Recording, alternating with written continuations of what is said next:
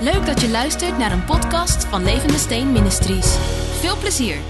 Ik moet zelf eerst gered zijn om anderen te kunnen helpen hoe gered te worden. Is dit helder of niet? Ik zeg, hoeveel zijn overtuigd dat dit waar is wat ik zeg? Als je zelf niet gered bent, je bent niet wederom geboren. Je weet niet wat het betekent de tegenwoordigheid van God te ervaren. Je weet niet wat het betekent om in de tegenwoordigheid van de Heilige Geest te baden. Je weet niet wat het betekent om de vreugde van God in je geest te ervaren. Hoe in Gods naam wil jij een andere vertellen wat wedergeboorte is? Het gaat niet werken. De man op het platform die mensen vertelt dat ze gered kunnen worden, moet zelf gered zijn. Ja, Jezus zegt tegen Nicodemus, joh, je moet wederom geboren worden. En dan zegt Nicodemus, wat is dat? Wat zegt Jezus tegen hem? Jij bent een man van theorie. Waar is je praktijk, Nicodemus? Jij preekt tegen de mensen en jij weet dit niet eens. Lees het maar in Johannes hoofdstuk 3. Dus Jezus doet een beroep op Nicodemus. Eigenlijk zegt hij tegen hem, als jij mensen zegt hoe ze God moeten dienen, hoor jij het zelf te weten. Kan ik gaan mijn oren? Johannes hoofdstuk 3. Jezus zegt, je moet wederom geboren worden. En deze prediker, want dat was hij, hè, deze godsdienstleraar, zegt tegen Jezus, wat is dat? Moet ik weer in de schoot van mijn moeder gaan om nog een keer geboren te worden? Die man zegt dwaze dingen. Hij is, hij is zo in het duister dat hij gekke dingen gaat zeggen. Een godsdienstleraar zegt, moet ik weer in de buik van mijn moeder gaan? Een volwassen kerel. Hij zegt, moet ik weer in de buik van mijn moeder gaan om opnieuw geboren te worden? Zie je, hij had geen begrip waarover Jezus sprak. En dan zegt Jezus tegen hem, jij bent een leraar. Wat leer je de mensen, man? Als jij het niet begrijpt, hoe moeten zij het begrijpen? Zo herder, zo volk. Zo herder, zo gemeente. En hetzelfde geldt voor de christen. Zo christen, zo beïnvloeding naar anderen toe.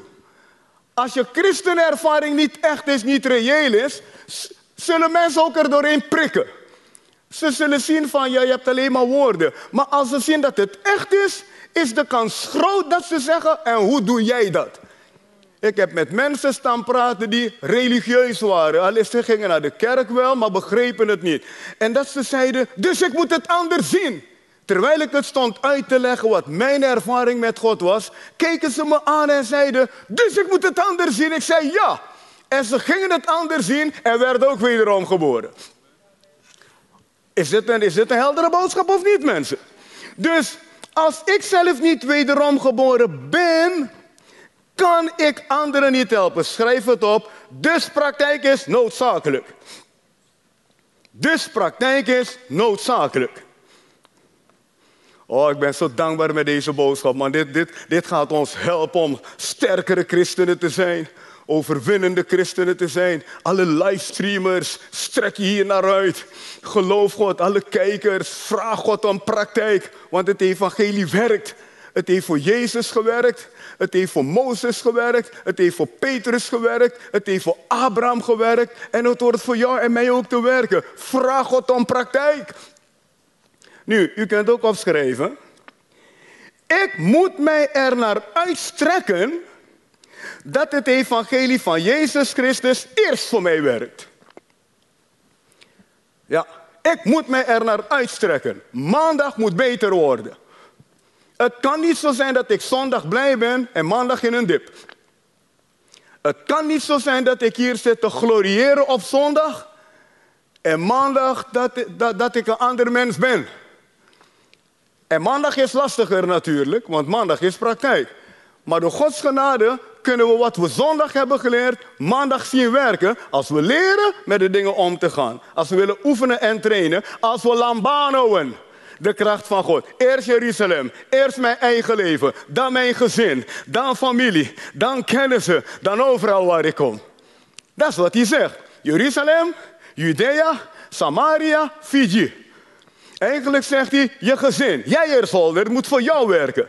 Dan moet het werken voor je gezin. Je, je gezin moet zien dat wat je hebt waar is. Jij moet eerst zien dat het waar is, dan moet je gezin zien dat het waar is.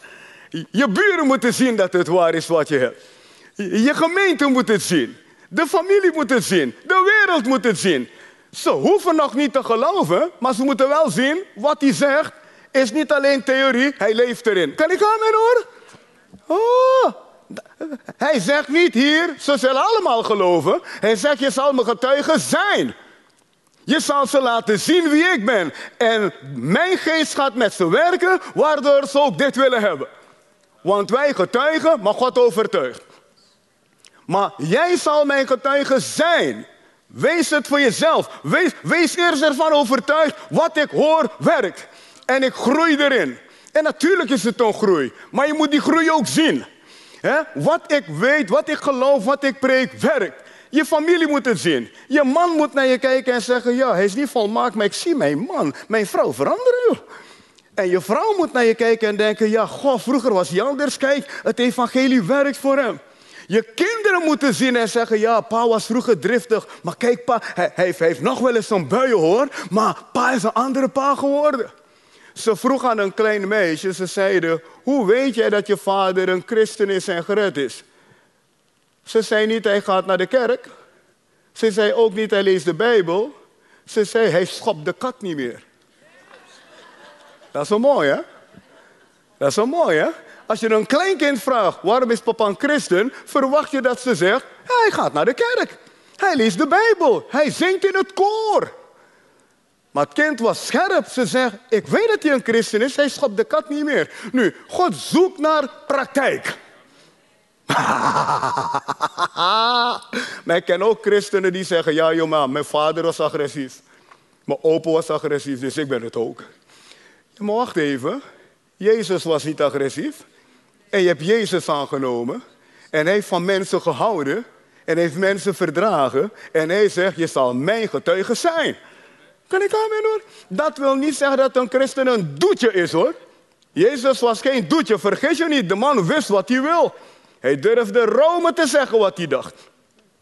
Hij durfde zijn, de, de, de, zijn tijdsgenoten te vertellen wat de wil van God was. In liefde. Was geen doetje. Maar hij was wel liefdevol. Christenen horen geen doetjes te zijn. Je mag weten wat je wil. En ik hoop dat jouw wil de wil van God is. Oh, Oké, nu. Dus, wat betekent het nou? Of laat ik dit zeggen. Dat is wat het betekent om een getuige te zijn, omdat ik me uitstrek zodat het evangelie werkt in mijn eigen leven. Ja, ik laat zien wie Jezus Christus is. Ik laat zien wie Jezus Christus is. Ja, en het, en het is een toenemend iets. Het groeit. Het groeit. Mensen zien het steeds beter in mij. U mag ook opschrijven als u wil.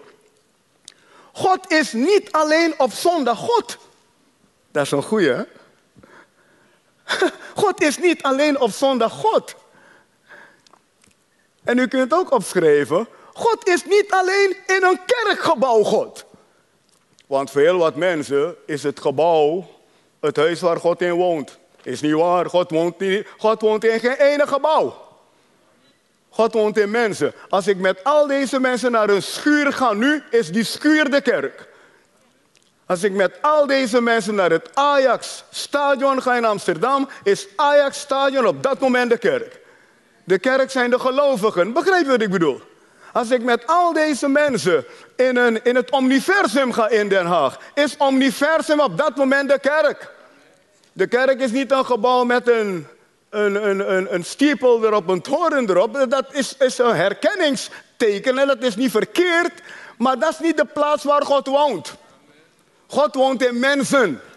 Oud-testamentisch woonde hij in een tempel omdat hij nog niet in mensen kon wonen, want Jezus had het offer nog niet gebracht om dat mogelijk te maken. Maar 2000 jaar geleden heeft Jezus uitgeroepen, het is volbracht. En het voorhangsel is van boven naar beneden gescheurd in de tempel. En dat was het voorhangsel waar God achter verscholen was. Waar mensen niet zomaar konden komen. En toen Jezus stierf, is dat ding gescheurd van boven naar beneden. God is eigenlijk eruit gekomen. En dat God zegt, nou ga ik in mensen wonen. Want door het bloed van mijn zoon is er vergeving voor mensen mogelijk. Ze kunnen rechtvaardiger worden. En ik zal met mijn geest in ze wonen. Wow! Woe, halleluja. Oké. Dus, uh, God is niet alleen op zondag God. God is ook maandag God. Juist maandag is hij God. Want daar is waar de fight is. Daar is waar de battle is. Hier zitten met elkaar op zondag is heerlijk. We geloven allemaal hetzelfde. We doen hetzelfde, we zeggen hetzelfde, we juichen hetzelfde. is niet zo moeilijk.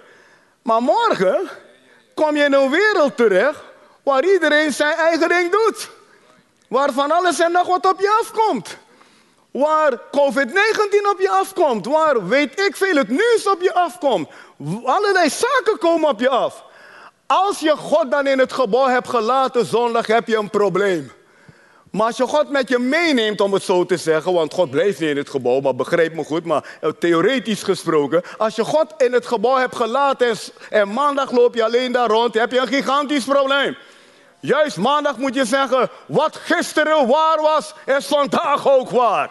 De dingen zijn misschien anders rondom mij, maar Jezus Christus is gisteren en heden dezelfde tot in alle eeuwigheid. Geef hem glorie man, kom, kom, kom, kom, kom, kom, kom. Woe! De boodschap is niet alleen waar als het gepreekt wordt en wij amen zeggen. Dit is zo'n goeie. Ik zeg wel eens meer, mag ik een amen horen? Maar eigenlijk zou je maandag, zonder dat ik zeg mag ik een amen horen, amen moeten zeggen. En mag ik een amen horen is natuurlijk om je mee te krijgen in de prediking. Want sommige mensen begrijpen dat ook niet. Is om je mee te laten doen. Om te kijken of je bij de les bent. Maar eigenlijk is dat het makkelijkste amen wat je kan zeggen.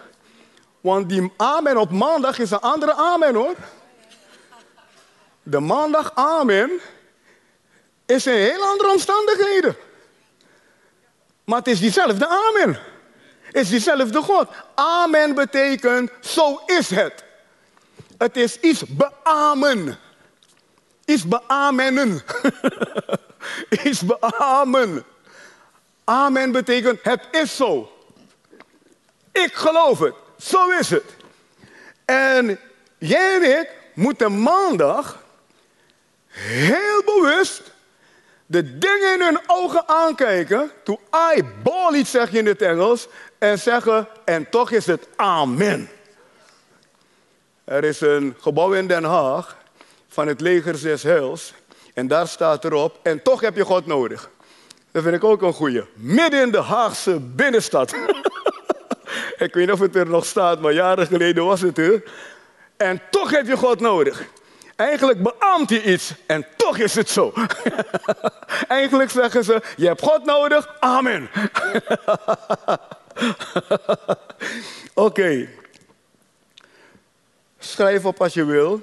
Wij horen constant, elke dag, amen te zeggen op wat we zondag gehoord hebben door de week.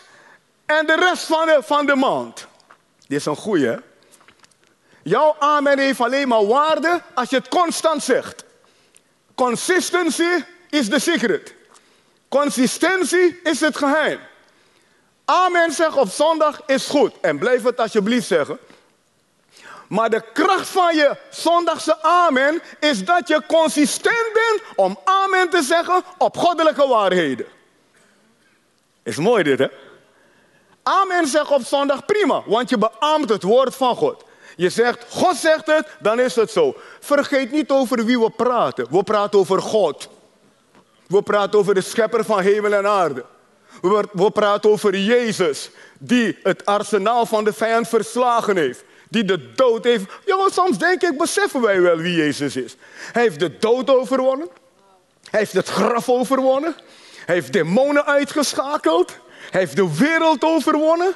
Ze hebben hem begraven. Na drie dagen staat hij weer op en zegt: Ik ben de opstanding in het leven. Dat is de Jezus die we dienen. We dienen geen theoretische Jezus. En op zijn woorden heb je het recht om amen te zeggen.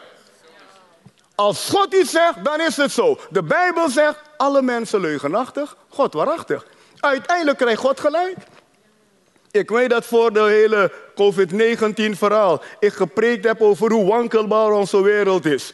Nou, en dat was echt, tot, er was nog niks van COVID-19 aan de orde. En een, maand later, of een twee maanden later, zitten we in een situatie waar die preek bevestigt aan alle kanten. God krijgt gelijk. God zegt, deze wereld is een wankelbare wereld. Mijn koninkrijk is een onwankelbaar koninkrijk. God is niet blij dat die wereld een wankele wereld is. Want dat komt omdat mensen zonder God, ja, welke kant ga je op, is best lastig. Maar God laat zien dat zonder hem alles wankel is. En weet je wat? Heel de wereld zegt vandaag wat God zegt. Heel de wereld, bewust of onbewust, zegt wat God al eeuwen zegt. Die wereld is wankelbaar. God krijgt altijd gelijk. Je hoeft het niet met hem eens te zijn, maar er komt een punt dat je ontdekt van, zo gek is hij nog niet. Zo gek is hij nog niet. Hij krijgt gelijk. Oké, dus wij horen constant elke dag amen te zeggen. Of de dingen om je heen God bevestigen of niet, dat is niet je uitgangspunt. Je uitgangspunt is de opgestaande Heer. Je uitgangspunt is Jezus gekroond met heerlijkheid en eer. En jij gekroond met heerlijkheid en eer. Dit was de podcast. Bedankt voor het luisteren. En als je op de hoogte wilt blijven, kun je ons vinden op Facebook en Instagram.